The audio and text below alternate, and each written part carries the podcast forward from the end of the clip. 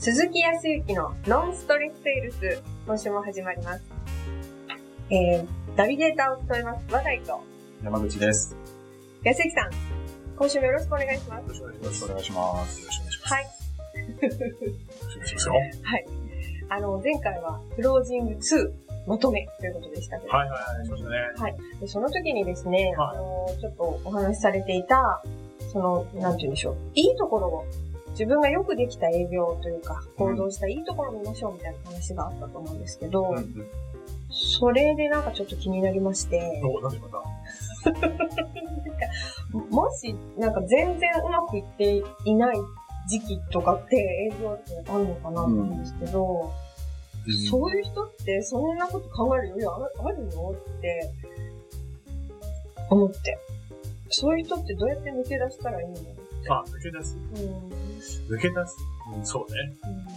抜け出す。スランプみたいなのが陥った時に、どうやってそこから抜け出したらいいんだろうっていうのを知りたい人は多いんじゃないでしょうか。でねスそう。ちょっとね、先週のね、うん前回のクロージング中はいはで、ちょっと二人とも気になっちゃったから、ちょっと、なるほど。うんはいスランプね。聞いてみたくなっちゃったんですよ。スランプ。はいよく聞きますよ、ちょっと。最近スランプで、はいうまくいかないんですよね。はいはい。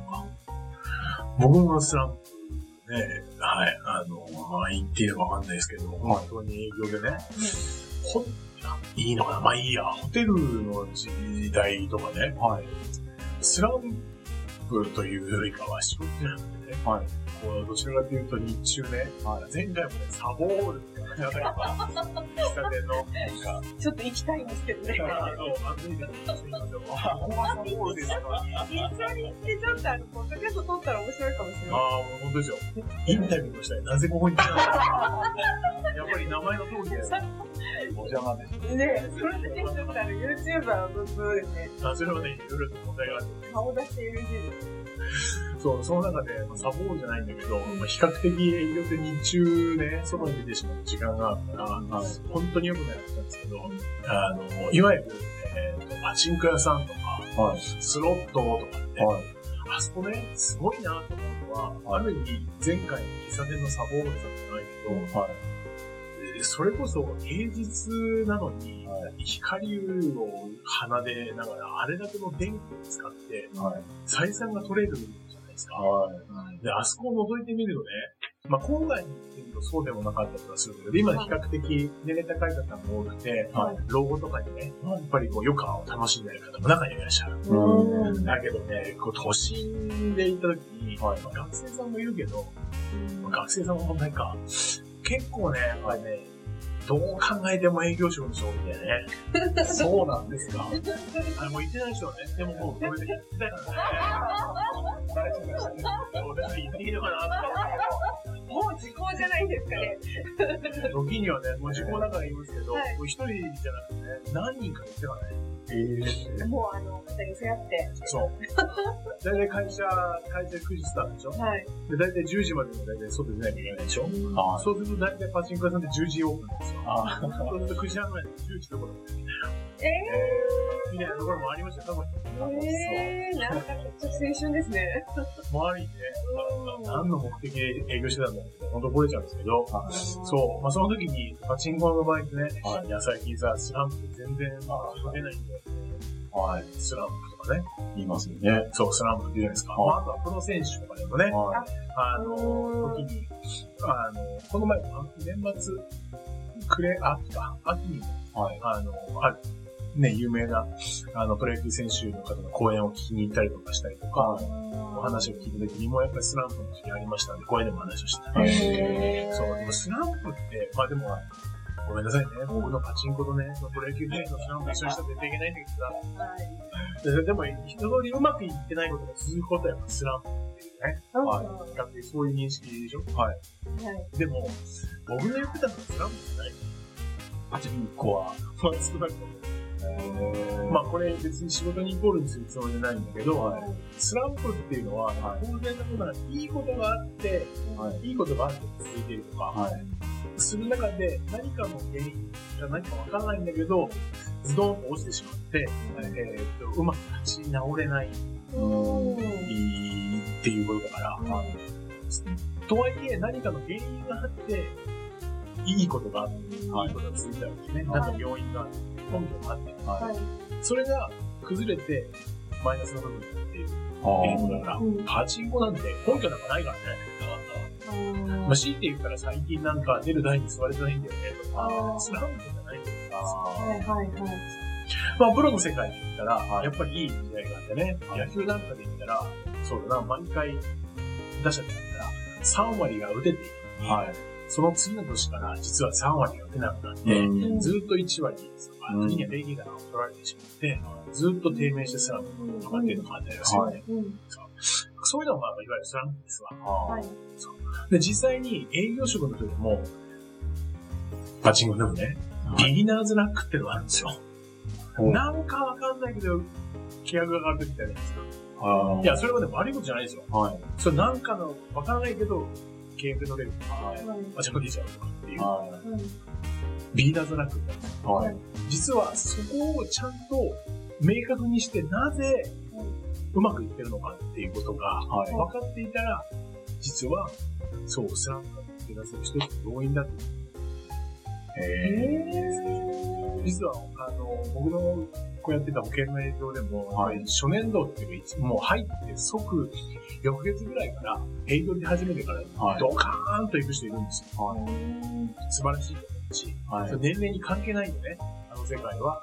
20代でも数字上がる人もいれば、まあ、当然40代、50代でも上がる人もいる。はい。逆に20代、30代で上がらない人もいれば、はい。40代、50代で全く上がらない人もいる。あそう。だけど、その上がったっていうことに対して、実は比較的、それなんで上がったのかっていうことを、はい、原因追求とか、はいまあ、僕らで言う、まあ、いろんな研修の会社でも必ず振り返りをしなさいとかっていうところの、はちゃんとその根拠っていうものが、はい。見えているか見えていないかっていうことによって、そこを、まあ、元に落ちてしまう。戻せるか戻せないかっていうところになるんですよね。結構。へだから、そう、保険の方とかでダーンって上がった人で、はい。やっぱりね、まあ、いろんな要因があって、数値が低迷しちゃう時ってはい。はい。そうするとね、そういう方って、もうね、戻せないんですよ。だから、えっ、と、判明ね、保険の営業の方、ドーンって言うんだけど、すぐ辞めちゃう方とかって、なんか、もう元に戻せないんですよ。自分では。あの、そういう人はどうしたらいいんですか？多分これを聞いてる方でも、すごいそう、同じような現象を今体験してて、落ちてる人っていたらどうやって、まあ、そうだね。まあ、大きく、うん、そうだね。まあ、二つだろうね。二つ。はい一つは、まあ、手っ取り早いっていうか、はい自分自身に自己完結ができるみたいな、はい。えーまあ、完結する方法とすると、はい。良かった時があるから、悪くなって、はい。どちらかというと低迷してしまって、は。はいい。落ち込んじゃうわけじゃないですか。はい。っていうことは、良かった時はい。をもう一回見直すってことだよね。はなんで良かったのかっていうところを、はい。前回もちょろっと言ったかもしれないけど、やっぱりマイナスな部分の場合って考えて考えて、もう、なかなか答えが出るのってはい。悩んじゃうん良かった時だったら、なぜ良かったのかとか、はい。具体的に良かったのかの方が、もう少し考えやすいと思うんだよね。その振り返るって、具体的にはどういうことをしたえっ、とね、そこは、だからもう時間が経ってしまうとそこって薄れてくるから、はい明確出てこないんだけど、それでもやっぱりやらないよりは良かった時にもう一回振り返ってはより効果的なのは、はい今もしもスランプになってしまって、はい比較的、ずっとスランプでもちょこちょこはいいことがあるんだから、い。ちょこちょこでもいいから、その良かったことを、はい何でもいいので、はい振り返ってみて、なんで良かったのかっていうことをはい。振り返る。タイミングね、タイミング。はい。具体的にどういうところを振り返っていったりとか、はい。要は検証していくのかって言ったら、はい。より具体的にね、はい。そう、まあ、時に、どんな質問をしたら、はい。えっ、と、いい結果になったのかとあか、あそれって、あ。はい。どこで感じるのか、あどこで感じるんじゃない要は、こっちの感じ方だから、はいこれはもう自分だけ、自分がすごく気持ちよかったところってどこだったのかとか、うーん。まず、スタートで言ったら、ああ。まあ、仮に振り返っていたとすると、はい。そうだな、和田井さん、こう、うまく営業がいるときに、はい。こう、気持ちよかったところ、一番、うん。何か考え、あの、今までの中で、うん。一つですよ、最近でもいいし、うんうんうん。一つ何か契約がうまくいったうん時うんうん。の時に、うん。どの瞬間が一番気持ちよかったのか。あのー、そうだな質問して、その、すごくあ相手の方が自分で、これこれこうでいいと思ったから買いたいみたいに。自分で気づいて決めた瞬間とか。おー、は気持ちよかった。うん、なんかだってこっちから別に押し売りしてなくて、その、ものすごく押してないのに、スッて、スッてなる時があるんですよ。うんうん。うん、その瞬間はすごく楽しい。っていうか嬉しい。嬉しいですね。そう、その感情の部分、これ一番重要ね。一番自分感情が嬉しいとか楽しいとか面白いとか、うん相手のその行動とかその結果によってね、そこ一番まずスターうんト。そこを振り返って、はい。そこがスタートで、それに対して、それがなんで起こったのかっていうことをちょっと考えていきたいんですね。あそう。ー、はいはいはい。だから相手がすると、うんうん要は、うん向こうから、そうそうそうそう、そうです、そうです。まあ、えっ、と、入りたいやりたい、うん。で、それに対して感情が良かったとか、嬉しいとか、うん。なぜその人は欲しいとかやりたいっていうふうに思ったんでしょうかってことですよ。えっと、今思い出してる方の場合で言うと、ものすごく相手の話を、その前にすごく関係ない話を聞いたりとか。おー、関係ない話を聞いた。聞いたうん振り返り。うんなるほど。そうそう関関係ない話を聞い全くた。関係ない話聞きました。全く関係ない話だった。振り返りそう。うん。で具体的にじゃあ全く関係ないっていうのはどんな話だったのか。最近どんな本読んでるとか、どんなことが好きなのとか、あそういう風な話をどんどんしていたら、全然ね、あの、こちらがご提供してる商品じゃない、うん。美容系の話がいっぱい出てきたんですけど、でも、逆になんかこの本いいからって本貸してくださったりとう。か、はい。されたりして、なるほど。なんだろう、どっちがどっちかわかんないような展開になったんですよ。なるほど。というような、もう、わけのわからないと言わないけど、具体的にうんいろいろ本の話とか美容の話をしていることによって、はいそっちに結びついた。そう。じゃあ、なんでそれが結びついたのかってことですよ。なんで？そう。なぜそんな話をしてるのが、契約にまで結びついたのかっていうところ。多分、相あ多分ですよ。いやいいんですよ多分、相手がすごく心地よかったというか、うん。自分の話がいっぱいできてうん嬉しかったし、私のことを信用したというか、うんその、信頼したみたいな感じがあったのかなと思いました。なるほど。ううんん、時間切るところもあるから、うんそこで一つまとめていくと、うんそれが、それが分かったら、いい契約ができるんだよね。うん。結局結びついたでしょ？そうですね。っていうことはう、ん次行くとき、今もしも、和田井さんがスランプであったら、うん。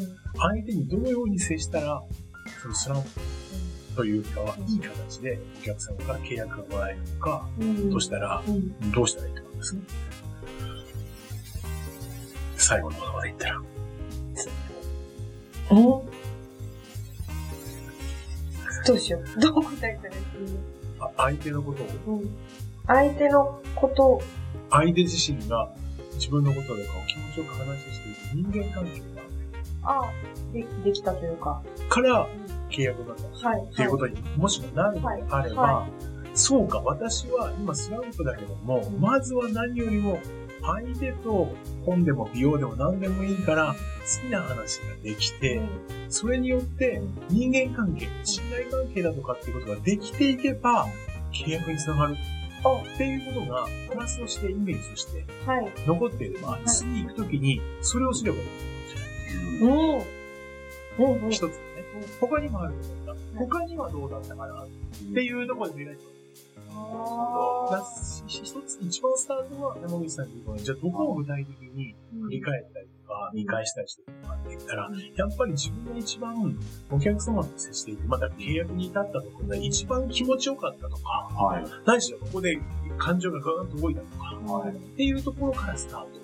うんこっち側の感情なんですね。そう、そこでやっぱり嬉しかった。楽しかった。要はグッドニュースなんですね。は自分に対するグッドニュースは、どういうことが原因でそれが起きてたのかっていうところを振り返って、うんうん。そう。そういう風に見ていけばいいんですね。そうそう、まずは自分の感情だと思うんだよね。へー。ここで、まあ、結果結果とかじゃなくて、自分の感情がどこで動いたかって、嬉しかった。で、嬉しいことを続けたいわけでしょ。はい。で、今、どちらかというとスランプっていうのは嬉しくないことが続いてるから、はいスランプって言うでしょ。うんということは、まずは自分の感情を嬉しいというところに戻さなきゃいけない。あ楽しいに戻さなきゃいけない。はい。っていうことは、そこがゴールなわけだから、うそのためにどういう風にしたのかってことで今僕はちょっとたまたま聞いたわけ。はいはいはいはい。それをこう、自分で、まあメモしていって、はい、そこでメモ、メモ。メモあ、そうか、私はこう、客観的に見ていると、仕事の話をしていないな。はいうんでも今、自分のことでこれ多分仲良くなれた。人間関係がうまくできたから、まあそれには他の要因もあり、そうして必要だとかないかもしれないけど、この、だけの前で言ったら、まずは何よりも人間関係の構築っていうところが必要なんだなさて、最近の行動を見てみると、ああ、数字に追われてしまって、なんとか決めなきゃとか商品の話ばっかりしてて、ああいうことの話ができてないんだな人間、ここだなってなったら、それがスランプのすごいですわ。なるほっていうような感じ。ど。へー。なんか、すごく、あの、あ、なんだろうな、そんなんでいいんだって思ってまあそんなところからだと思うよ。ます。本当に。もう本当にノースレスセールスだから、深いところの要因だとか、もっともっと実は他にもあるから、ちゃんと見ていかなきゃいけないけど、はい。一番最初って自分が楽しかったその感情がなぜ湧いたのかっていうところから掘り下げていく方が分かりやすいし、うん。入り、入り口としてはね、いいと思うんだようんね。状況のことばっかり考えてると分かんないから。スタートはその感情がなぜ動いたのかとか、なんで嬉しかったのか、なんで楽しかったのか、話してると、な、な、そう、いわゆるなぜうまくいったのか、でうまくいった時の一番の自分の感情が覚えてるし、っていうところからスタートしていった。へー。なんかそれ、楽しい作業ですね。そうそう、本来はそうだけど、ん。人ってね、実はいいことって、はい。大体すぐするんですよ。あいいことって当然なって、日常の中で、最初ってすごく嬉しい、楽しいっていうのが、はい。普通になってくるんです。ー。なんか、なんか、なんか、はわかりますよ。え、うちの家族もです。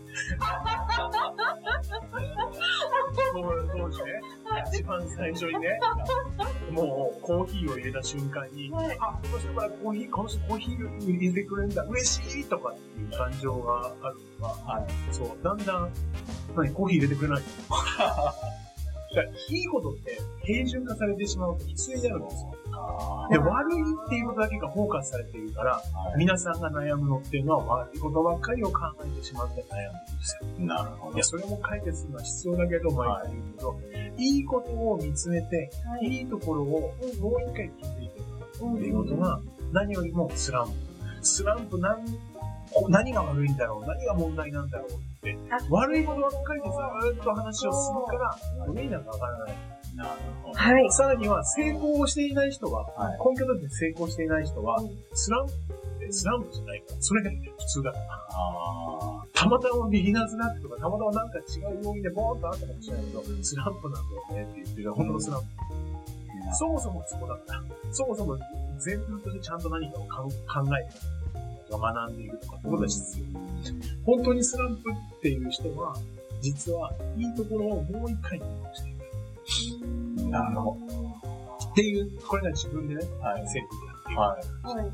ただやっぱりプロの世界って、はいプロの世界でもえっ、と、野球もさっき言ったけど、はいあとゴルフの世界とかでも、必ずコーチとか、はい。ティーチングプロって言うんですよ。はい。ああ、いらっしゃいますね。だってね、世界のメジャーを取っているような人だって、コーチやるんですよ。うん。うん。で、そういう人ってな、なんでそういう人がいるかというと、やっぱり自分じゃ気づけない。はい。その良さが気づけない。はい。そういう時には、やっぱり第三者の客観的な目。はい。今までお話ししたのは、自分自身を客観的にいいところを見るっていう、自分を第三者に見たらはい。だけどそれでなかなか気づけないところとかもあるから、うんそれはいろいろと会話をする中で、コーチとか、はいカウンセラーの人とかっていうところの話をしてもらって、実は自分で気づいていくっていうことと、あとは整理をしていくとか、あまあ、的確なアドバイスをしてくれるような人がいるっていうのは一番いいかもしれないね。あ、なるあの、会社に勤めててですよ、その保険営業の方が、そんな人ってどうやって見つけたらいいんですか？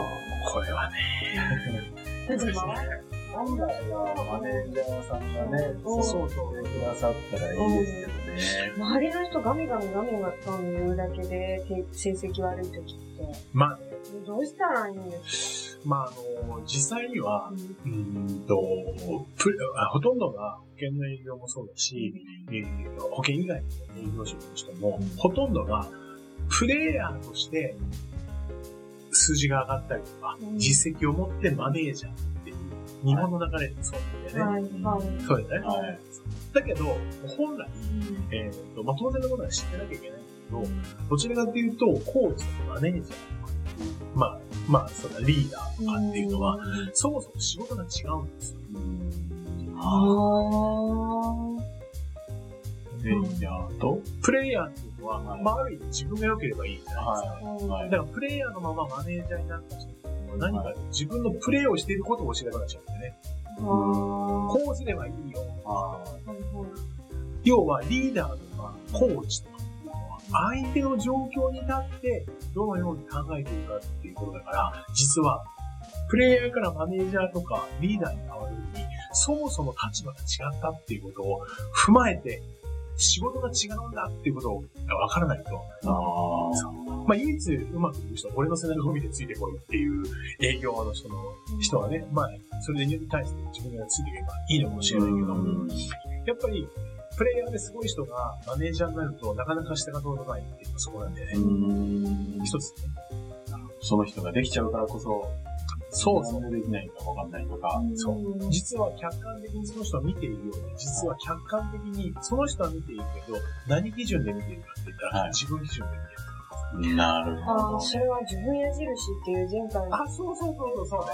やっぱマネージャーさんも実は相手矢印で、相手の立場に立って、相手のことを考えてって言わないと、うんそうまあその中で出てくる課題問題に対して自分の経験をもとにアドバイスをするうんっていう順序だったらいいんだけど。うまめだけで、ちょっとしたことだけでこれはこうするべきだとか、こうしなきゃいけないっていうこと自体は、はい。結局難しい。なるほど。これをお聞きのね、マネージャー職の皆さんも、あのぜひとも、お願いいたします。まあでもね、実際に、それを、あの、教育でね、えっ、と、マネージャーになるための研修とかをはい。やってらっしゃる。保険の会社さんもあれば、他の会社さんもある。うん。だけど、やっぱり人っていうのは自分の経験から、うん。だからそもそもコーチングとか人をの能力を引き出すためにどうしたらいいのかのをはい分かっているんだけど実際にできない人が非常に多かったりとかするので、うん。なんかそんな中で、じゃあその、さね、スランプなのか、こう、うまくいかない人っていうのは、会社の外に見つけに行かないといけないですか？まあそうね。できれば一番自分の近くにいるリーダーシップを取ってくれている人とか、うん。まあだからマネージャーさんとかね、うん。が、そういう形でちゃんとうん。自分の話をきちんと聞いてくれている。うん。さらには何かその成功体験をちゃんと引き出してくれている。あだったら、多分自分のよく、いいところをもっともっと引き出してくれるかもしれないじゃない、ーはい。そう。だけどまあまあ、比較的ね、今の世の中ずっと多いのは、僕の時代もそうだけど、悪いところだけ指摘するでしょ、うんなんで売り上げが上がらない何が問題だと思うんだこうしなきゃダメだっていうところだから、引き出てこない。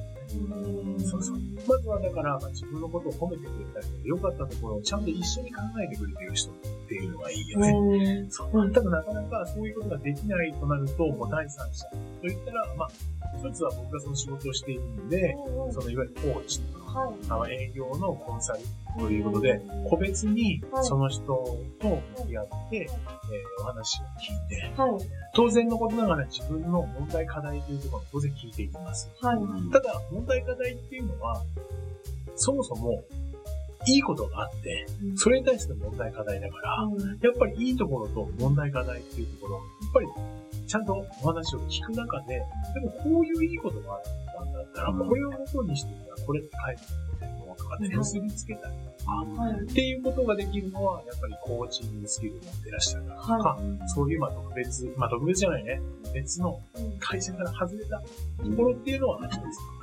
うん。あるまあ、あの、決してね、うん。だから会社の中で解決できないから外にっていうことではないんだけど、うん。結果的にどうしても会社っていうのは利益を追求するし、うん。その組織には一人だけじゃなくて、もう何十人も営業がいたりとかする。はい。で、リーダーっていうのはその中の10人のうちの1人がリーダーやったりするか全部できれない。はい。でもやっぱり10人でも10人で悩んだり問題があるじゃない、はい。それはやっぱそれぞれ解決したいというふうに思っている。ので、うん。だからまあ、今、僕自身が、まあ、山口さんもね、マダイさんも、ここで番組をしたりだとか、えっ、と、まあ、セミナーだとかをさせていただいたりとかするのは、そういう方たちの比較的自分目線のね、うん。部分で解決するために、うん。何かやっぱり役に立てるかっていったところで、まあ、これをやってるっていうところだと思うんだけど、まあ、本当に簡単な部分であれば、あのーセミナーを受けるのもよし、はい。